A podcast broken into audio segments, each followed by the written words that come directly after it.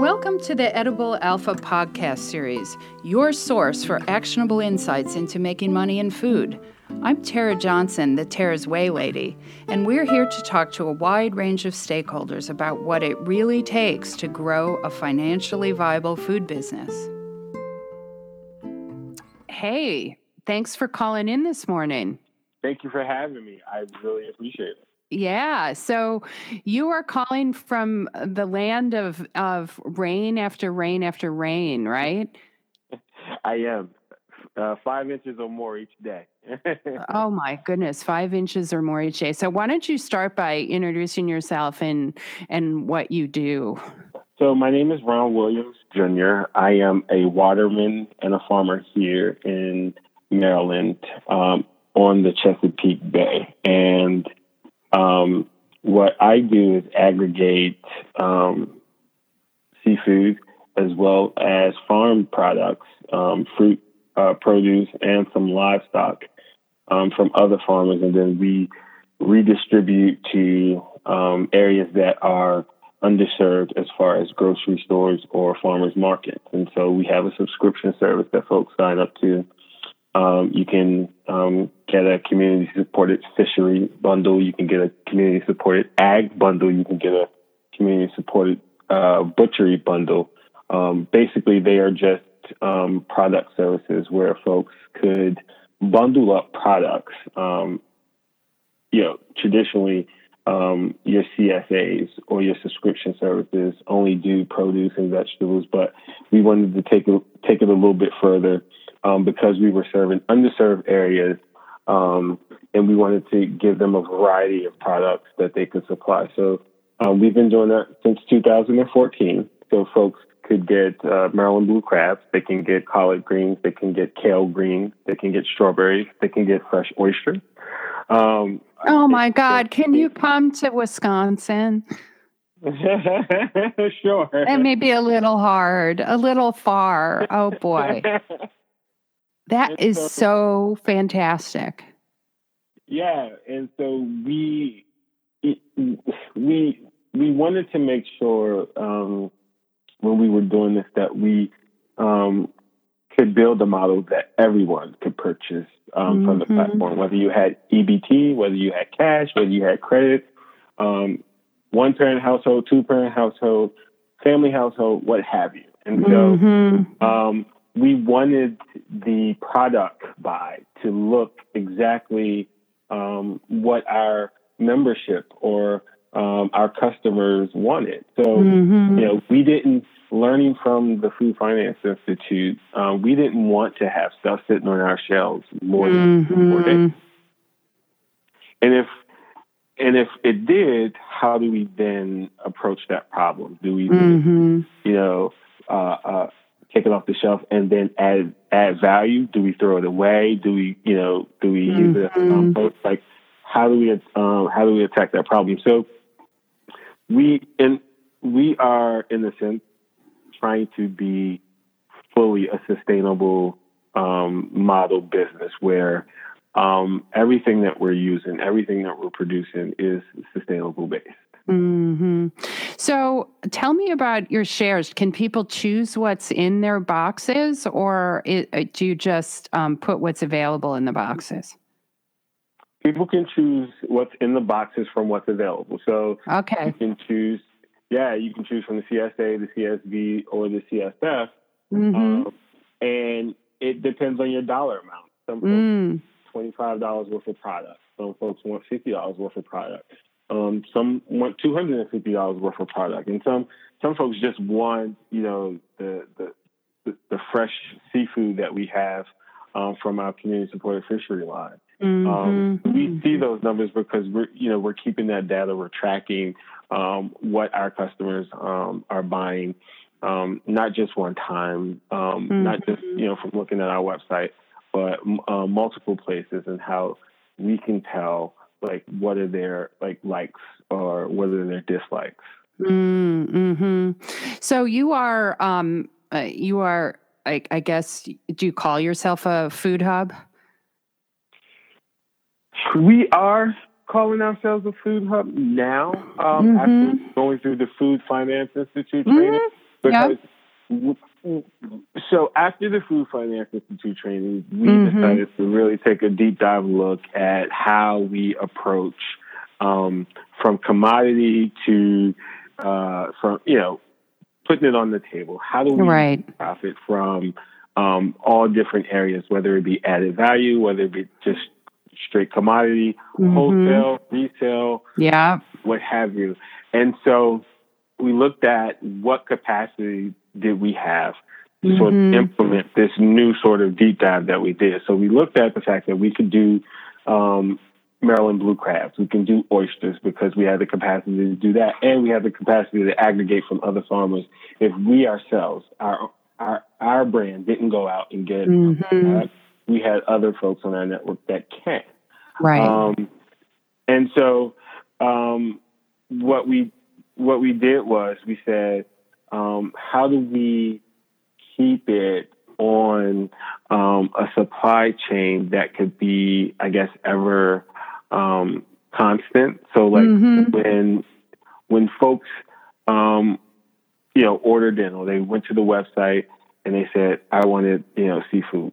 Who mm-hmm. in our network could supply, or did we have um, a supply within um, our house um, mm-hmm. by them um, at that at that particular point in time. So um, we we try to give our, our customers and our subscribers as much variety as possible, mm-hmm. um, um, and and flexibility. So we started with about 20 in 2014, and now we're up to about 489 consistent members that like we call com- like converted actual members. So they bought from us three and four times mm-hmm. in a month's time, mm-hmm. and we mm-hmm. have that data to track. That's a that's terrific. That's incredible growth. Um, and and what is like the average order size? So we have um, about two items per order size. The mm-hmm. dollar value of that order size is about fifty seven dollars because okay. they um, when they order the seafood option, it usually bumps the the, the cart price up. Of um, course. Yeah, of course. Yeah. And yeah. So even we can so so we deliver. Yeah. So do you deliver to so drop sites or individual sites? Individual houses and okay. sites. So we deliver directly to your door. And so what we found out was that we found um, that we were getting most of our customers in underserved areas, like um, Southeast Washington D.C., which is mm-hmm. um, you know high in crime, high in crime, high in poverty. Um, mm-hmm. Prince George, there was an area in Prince George County called District Seven that um, bordered that area, and they had we had high numbers um, of purchases from those areas, which didn't have a lot of you know farmers markets or uh, uh, fresh food stores that they could mm-hmm. go. They had the big they had the big box stores, but those big box stores was destination based and they weren't connected to transit oriented development. Mm, right. You needed a car to drive to. And so a lot of those folks that living in those areas did not have cars. So we we saw that demographic and we said, all right, let's hold down, let's beat it down. Like let's let's let's flood those let's flood those markets. We called those our markets amongst the bigger market. Um, and we said, all right, we know that 150 of our folks purchase seafood that month, blue crabs or oysters, or um, what we started doing, um, Tera, was we started doing plate. So if we had chicken or we had collard greens left over, if we had you know lettuce and radish and um, some a lot of the commodity crops, we created coleslaw, a chicken plate, kale greens. So you know, you've got that finished product directly delivered to your door. And we had, we found a way um, to do with the leftover leftover product that would inevitably left on the shelf had nobody purchased it. And so we started seeing an uptick in numbers of people from that area that were purchasing plates. And so um, that was an- another product sort of line that we put on that, and we called it our sustainable plates. But because most of the products that we were cooking with was all organic and we advertised and labeled it that way. This product is all, you know, organic. I, so I don't know any other hub that has managed to do the level of complexity of the business model you have. And by that, I mean you're doing, um, you know, meat, fish, and vegetables. You're doing home delivery. You're doing this all as an aggregated CSA. I mean, I guess you're close to the Bayfield um, Farmers Cooperative model. That would be close. Um, that would be the other one I would know. But this is a complex thing you're operating here. Yeah, it's it, it's complex in the sense that it has never been done before. But when you get when you get on the ground, you see that these these are all sort of intertwined and inextricably linked. And mm. so it was it was like so when crabbing season started, you know, or when it right. ended, December twenty fifth, what are you going to do next? And so right. adjacent we were adjacent to the land, and so it was like quite naturally you farm the land. So, um, uh, you've been having some crazy weather out in the southeastern part of the country, haven't you? A lot of crazy weather, um, in particular rain. Yeah, rain has been a destructive force uh, for farmers and fishers. So mm-hmm. our yields um, are significantly down um, this year mm-hmm. due to the rain. Mm-hmm. And it's also um, teaching us like, what do you do for you know eventualities such as this? Are we mm-hmm. planning? Are we um, you know doing Plan B um, as a result? And so we got caught, um, you know, blindly thinking that oh we're going to have a good season. We're not going to encounter rain. We're not going to um, you know encounter consistent amounts of right. falling. And it wasn't like one week; it was like eight days, nine days, and so yeah. it really flooded out uh, land crops. And then even on the water, you know, we would usually do about you know eight bushels a day, and, and we're doing a half a dozen of crabs. Wow. So, yeah, those are that's so what happens with the water is that just all the runoff or what what or do the crabs like go deeper when it rains or what what how did why does that affect the crabs the crabs do uh, go deeper they bury themselves in the sand uh, oh, they, okay. so crabs are very delicate they're they're crustaceans so mm-hmm. you know any tap of on the top of the bay uh, especially chesapeake bay they run and they hide and so mm-hmm. um, all of that rain that's consistently hitting the top of the uh, bay mm-hmm. uh, is you know alarming them to to be like, hey, this is not good. Um, mm-hmm. And then you know it could be a number of things to them. It could be um, a watercraft coming over top. It could be you know somebody that's fishing over top. It could be you know um, a tanker. So they are very they are very sort of like meticulous when it comes to um, things that are touching on the top of the bay, and so they're you know they run, they scatter, just like uh, just like any anything else that gets uh, afraid by elements. Yeah, so, interesting. Um, yeah.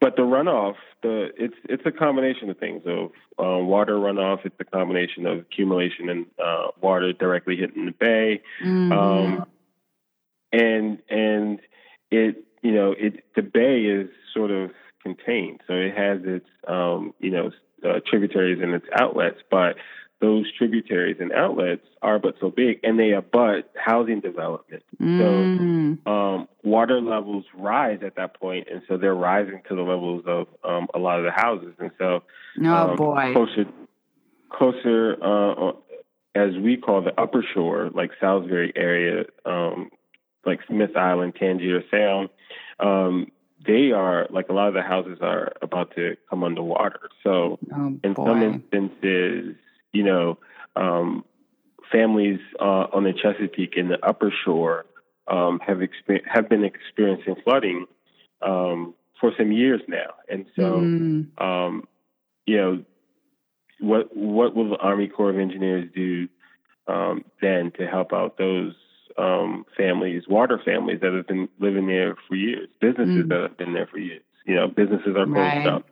Um, so that's a significant economic impact as well as a social impact to uh, so, the residents uh, and the folks in that area. Right. So has the water level, I mean, is this sort of a climate change thing that the water level is increasing already, even before all this flooding?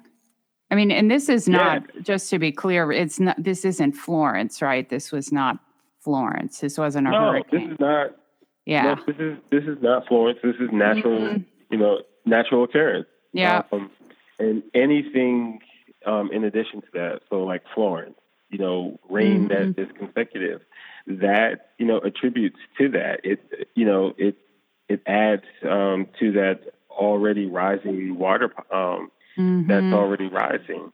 Mm-hmm. If those factors were um, were not there, so mm-hmm. um, Smith Island and folks in Crisfield, Maryland, they have been experiencing um, water coming at them. Uh, I want to say for the last uh, six or seven years or so. Mm, um, okay. Um, yeah. So. Yeah. So. So say, it's not a new phenomenon. Yeah, yeah, yeah. So it's new, but it isn't, you know, like it didn't just happen because of an extreme event, I guess is what I'm saying. Right. So are, yeah. are, are is there talk of relocating people along the Chesapeake Bay because of all this? There's conversations, but um, as as we all know, conversations that um, talk about or lead to eminent domain been from the government. And mm-hmm. right now, we haven't, we, you know, we haven't heard anything um, from the government, um, mm-hmm. Maryland state government, that is. The Army Corps of Engineers have been engaged uh, with the communities. They have mm-hmm. been um, doing quote unquote studies mm-hmm. um, to see what's feasible. And I, I totally get it. I totally understand. But um, at the same time, um, water will be rising. Families will be uh, forced to have to act. And so mm-hmm. while you mm-hmm. study, while the government studies an issue for 10 years. Right. It's almost too late for the people, right? If they're already flooded. Exactly. Businesses mm-hmm. will be displaced and it'll be another, you know, water tributary. But, mm-hmm. you know, uh, unfortunate for uh, folks that you know mm-hmm. live there because they'll be displaced and uh, nowhere to go, and there's no plan. So hopefully, the Army Corps of Engineers have some creative and innovative folks over there that mm-hmm. will be able to give some turnkey solutions to folks that are losing homes. And right. So, um, that's uh, and, and, that's all we know that the the Army Corps of Engineers they are engaged, and uh, mm-hmm. we hope, and I stress hope that they uh, find some uh, some real solutions for folks right. on that side. So, um, you're such a visionary person, um, and we've been oh, talking oh, about. You. Ah, you are, um, and uh, you know, we've been talking about um, resiliency and business models, and some of the things that you've been doing are are designed to do that. So, one of the things that I, I think this this is kind of an extreme example because of the fragility and uniqueness of the Chesapeake Bay as a you know a basis for your business it's hard to replicate that geographically right but right. but i talk to people about about farming in an age of climate variability and i I even here in the Midwest, we've we've had a terribly rainy. The southern part of Wisconsin has also had a terribly rainy summer, and you know when people are starting out their farms and they they want to be hyper local and you know serve local customers, and I say, well, you know, what are you going to do in a world where you don't know from one year to the next what's going to be going on, and if you are bigger, I really think you want to build in, or even if you're smaller, build in a bit of geographical diversity, diversification, yep. right?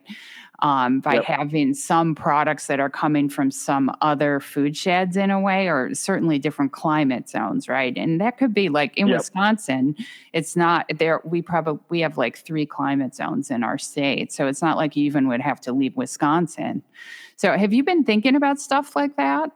Yeah, so we have been um, looking to scale up to uh, the entire Chesapeake food shed. And so the USDA considers the Chesapeake food shed um, 250 miles, or the seven states, uh, parts of New York, Pennsylvania, West Virginia, Virginia, Maryland, DC, and Virginia. Mm-hmm. And um, what we, what we focused um, on was small farms scalability.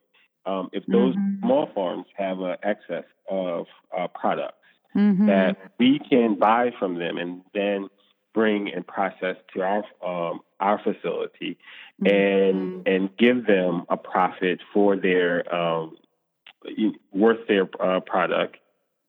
So win-win for both of us. And so right. what we did what we did was we we said, well, that's going to cost. That's going to be you know very expensive to do because we're going to have we're going to need trucks, we're going to need gas, mm-hmm. we're going to need labor, we're going to need you know a bunch of um, labor intensive expenses to sort of uh, carry this part of the scalability out. And what we did was we figured out that if we started providing um, share draft checking, if we started providing share draft savings account, and we actually build and own the federal credit union, we can absorb a lot of those costs mm-hmm. as well as mm-hmm. keep keep those profits running into the nonprofit. And so mm-hmm we started a community development corporation called the Chesapeake Foodshed Development Corporation, which solely um, is that purpose to expand the logistics, the management of scaling up to get farm fresh produce from um, farmers in those seven Chesapeake Foodshed states. Mm. Um, mm. Some, you know, it, it's it's it's very labor intensive. We started it with two two folks, identified you know, two or three farms in each state, and we tried it out. We we we tested our hypothesis, and it's working. And so, um, you know, all we can do now is continue to refine what's not working, almost like an algorithm or a, a, a beta on a map, where not a map or app, where mm-hmm. you know the app is always improving itself because right. there's always bugs but you're you know you have the back end team that's always running um, virus protection software always you know they are being creative and innovative in how we can improve. And so that's the approach that we're taking. How can we better improve the model so that we can yield we can yield maximum profit and mm-hmm. so um, we don't you know again, we've so got, that's I, that's I, separate from your business, right? I mean, from your hub. No, it, it's it's it's it's tied into the hub, so it's the nonprofit side of the hub. Oh, it's the nonprofit side of the hub. I got it. Cool. Yep.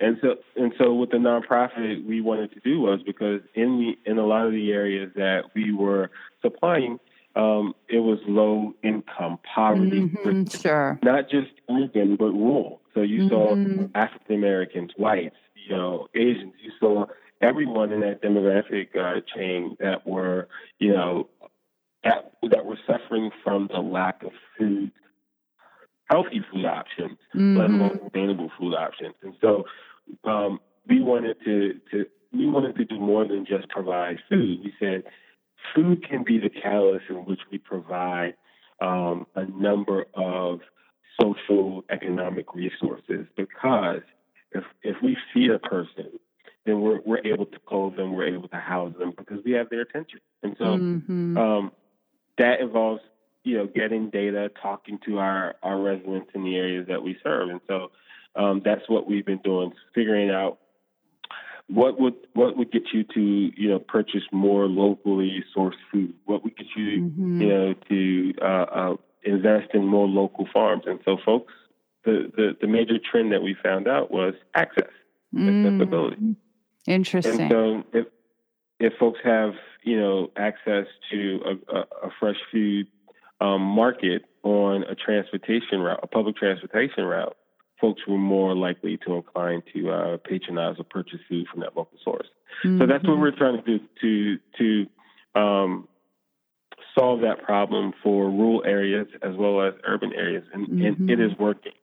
But it's working because we had um, the knowledge from the Food Finance Institute um, that you provided us that that's able to um, let us know we're going too far or we're going too slow or you know we're coasting mm-hmm. but it's a good coast so we you don't want to put a number of products or you don't want to uh, uh, put farmers on your supply chain that don't have um, resemblance to the, the, the population in which you're serving or the demographic mm-hmm. demographic on which you're serving. So a lot of people get mad at me because I say you can't serve tofu to people that can't find chicken or Right. rice or green beans on their table. Mm-hmm. Mm-hmm. Right. Well, no, I get it. I mean, we all eat what we'd like, you know, what's culturally appropriate to us, right? I and Yeah. um yeah, we all do that. So it makes sense. So that that has been a response to this, um, and it's helping with the geographic distribution of what you're doing, right? So has that helped the the overall organization this year when you had so many local, you know, the rain locally? Yeah, so it it helped a lot, um, and it also the big the big takeaway from that what we learned was it stymied waste.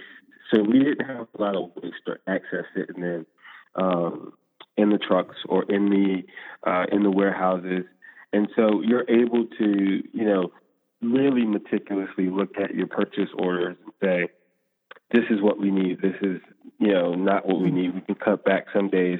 So you're more in tune to um, sort of, you know, the not being wasteful in spending or in product. So, Mhm. um, I, you know, I think it, a lot of tools in the bag. I, I say would work. And again, you know, I, I hate to be tooting the uh, finance institute's horn, but if you don't have those tools, you know, um, you'll be lost. So having again having those tools that uh, the Food Finance Institute um, gave us, you know, helped us um, exponentially. Hmm Well, I'm I'm super glad to hear that. I mean, and uh, what's interesting and what to me about what you just said about what you've been doing is is uh, is uh, it's like the roll up the sleeves, not very glamorous stuff, right? Like figuring out what you have too much of, what you don't have enough of, what making good decisions about purchasing and about getting you know flow through the warehouse and you know that kind of operation stuff that's not very glamorous is not what people typically talk about but it is actually what right what makes the business work or not work Yeah, and it goes down to your bottom line. Like you see a lot of you see a lot of product that's going out the door or it's being, you know, discontinued because of waste or it's just sitting. Like you really can like sort of assess what do I need to do in order to mitigate this liability or mitigate this risk. Mhm. And one of the one of the things that we did was we went back to like we went back to school, you know, taking extension Mhm. courses on, you know, how to diversify or how to pasteurize crab meat. So um, we had a bunch of crab, you know, Mhm. leftover hard shell crab leftover, and so Right. we were like, Dad, what do we do with this hard shell crab? Because we're always, you know, we're throwing at least a good four or five bushels away, and so um, we got introduced to pasteurization, and so Mhm. pasteurization allows you to have that crab product sit on the shelf for about 18 months, and so wow that then covered, you know, a lot of um, your bottom line because you Mhm. have money that's sitting on the shelf for 18 months, and so Mhm. um, we we we wasted no product, no crab uh, shell product this year, and we saved everything. And it's we we of the three thousand five hundred cases that we uh, we processed, we manufactured and we processed. We only had Mhm. ten cases, ten cases left. right that's amazing well and i'm And sure we started- consumers like that too and and chefs like that too because it's not so urgent for them to deal with it either Yeah, but it's also but it's also knowing your numbers. So right how many you know cases are being sold to this market, that market, or this particular restaurant. So you have to do you know the, those numbers. Again, you know, uh, weather changes a lot. If, if Mhm. it's raining or if it's thunderstorming, a lot of people aren't going to go into the restaurant and eat crab cakes. More folks are inclined to stay home. So right are people going to the supermarkets and then and is your product in the supermarket where you know they even though they're having a craving of a crab cake and they can't go to their favorite seafood restaurant that serve that crab cake, can they get into the grocery store? And so Mhm. that's sort of that's where we are now um, Mhm. in, in our thinking, and that's why we moved to diversification and sort of value added processing because you know we had a lot of a lot of the commodity product, but mm-hmm. a lot of the mm-hmm. commodity product was being wasted. But right. a lot of that commodity product being wasted also impacted your bottom line, and so mm-hmm. uh, you know that meant bait um, that we needed, cages. You know, it, it really showed a difference, and so um, that pasteurization course really helped. So um, diversification, but education um, leads to profitability in my mm-hmm. book. So. Yeah, yeah. Yeah, so um, that's a great, great segue into what do you see coming for you guys in, say, the next year? In the next year, we plan to do some collaborative partnerships, and I know collaborative partnerships is uh, uh, it's not a good word in the competitive no. food industry.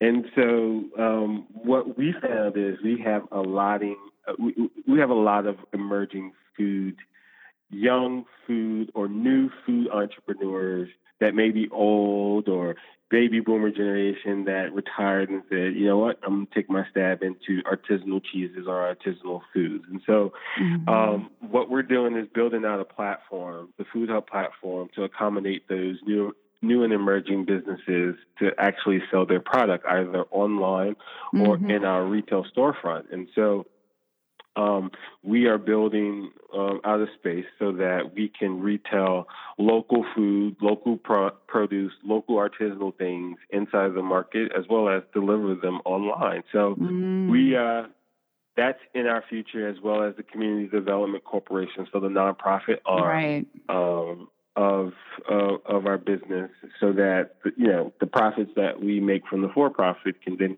go into the nonprofit to do our mm-hmm. social impact mission. And our social impact mission is to touch the communities in which we serve within the Chesapeake Food Shed. And so, you know, being uh, the branch in Maryland and having its or being the the, the rooted tree um, in Maryland and having our branches um, stem out uh, mm-hmm. from Maryland throughout the Chesapeake Food Shed is where we're looking to go. So mm-hmm. um, we're looking to put more suppliers on those branches um, of our um, food chain. We're looking for more, you know, farmers, young farmers, emerging businesses, folks that think outside of the box and are creative. And so mm-hmm. um, we are taking several different models and um, trying them and working them out. Um, I'm back at the University of Maryland College Park at their Institute of Applied Agriculture um, mm. at the at the rec- recommendation of uh, Tera, mm-hmm. uh, the Food Finance Institute, because if you really want to sc- if you really want to scale up, you have to have that access to those resources that will allow you to scale up. And the best uh, way to do that is getting with the research university that's in the food space that'll that will be able to push you. So the University of Maryland Institute of Applied Ag has introduced me to um, a lot of resources that uh, I can tap into as a student and as an entrepreneur to help me build out the food hub. And so they're sending us up to New York uh, at the end of October to talk um, with some entrepreneurs, some financiers, and some angel investors um, um, to see how they started and see how they see how they did it. And so that's sort of what's in our future. You know, building out this platform, storefront as well as online platform for new and emerging uh, businesses, building out our community development corporation so that it can serve um, the needs uh, and solve the problems of the communities in which we serve, mm-hmm. and and and continuing on um, the, the, the path of discovery, education, and knowledge. And so, mm-hmm. um, and that's all attributed to the Food Finance Institute. They, you guys out there have really um, set a fire to a lot of the young people that was in that February class, and so um, you know I, we can't we, we can't take it for granted that uh, that that session, um, you know, we had that session because we got a lot of people don't understand the value of uh, information, and in that class, we we definitely understood the value of information because we're still talking about it a month later. Yeah. Yeah, well, that's that's an incredible amount of development to be going on. Are you going to be building out kind of uh, a management team to help you with all of this? Is that part of yeah, what's going to be coming? we're going to be building out a creative management team. So mm-hmm. when I say creative management team, we're thinking outside of the box. We're thinking outside of the box in terms of what are those positions that are needed for a new and emerging food hub or food mm-hmm. business or um, a farm to table business because mm-hmm. the old traditional president, vice president, chief financial officer, it doesn't work for our generation. It's not, mm-hmm. it's stuffy, it's old, it's nostalgic. And so you know, we're looking at um, a structure that suits um, our demographic, our um, our farmers, our consumers, our fishers. Mm-hmm. And so, yes, we are looking um, at that. It's only two of us now, but we will be scaling up to four um, for the next planning um, for the next planning season. But mm-hmm. it won't be your traditional roles, right? So, so and your your for profit is a is it a structured as a cooperative? Am I right about that? Yes. Yeah, yes, yeah, okay. Yeah. Yep. So yeah. Five twenty one K of the IRS. Yeah, and then there's um, then you have the the nonprofit. Um, yeah, because yep. I think I think one of the things that's interesting me about cooperatives is um, is because of the work that the that the members of the cooperative tend to do. The the um, organization itself can be a lot leaner in the beginning. I think that's a one of yep. the one of the real advantages of cooperatives. Um, and yep. until they get bigger, and then people get tired of it and realize they really need you know permanent staff, right? Um, when you get bigger, yep. but yeah, Organic Valley is a perfect model. Organic mm-hmm. Valley is the perfect model. They are they are the model for food cooperatives. Newman's own they mm-hmm. they're another model that um, sort of inspired us to go, be to a food cooperative on the for profit. Mm-hmm. Yeah, well, to be the the for profit side where we uh, continue to do custom development of what they want. So like the products that we generate, but mm-hmm. the the mm-hmm. nonprofit would tackle the needs of the community. So if right. it's poverty, if it's housing, if it's mm-hmm. education, if it's financial literacy, um, the Community Development Corporation will handle that because we yeah. don't we don't just want to seem like the big box stores that just set up in communities and expect mm-hmm. for folks to come to come into their doors and not give back. No, we want right. to be able to set up, stay there, and then carry and transcend um, amongst generations. Sort of like Procter and Gamble did, or Johnson and Johnson mm-hmm. as a philosophy. They started out as a family company, and now they're a multinational company, but they mm-hmm. they transcend over time. Mm-hmm. And so we want to be able to take mm, uh, uh, uh, strategies from models such as um, Johnson and Johnson and other food corporations like uh, Newman's Own and Organic Valley, and incorporate that into our um, mm-hmm. new emerging food hub model. So no, we're not the traditional um, um, structure of uh, of what a corporation is, or mm-hmm. um, a, a, food hub or a market. So mm-hmm. we're very mm-hmm. different. We're very creative, and and and so inside, like the difference um, that I'll point out is our kitchen, our commercial kitchen, where food truck vendors um, would be able to prep their stuff there, their their mm-hmm. product, their daily product as well as store. But it's also a place where folks in the community can also come and get hot, fresh, hot, fresh meals from the produce or the livestock that we've uh, broken down into added value meals. Mm-hmm. Mm-hmm. We call it an added value kitchen.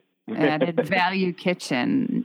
Cool. And are, are you thinking about where are you thinking of locating that?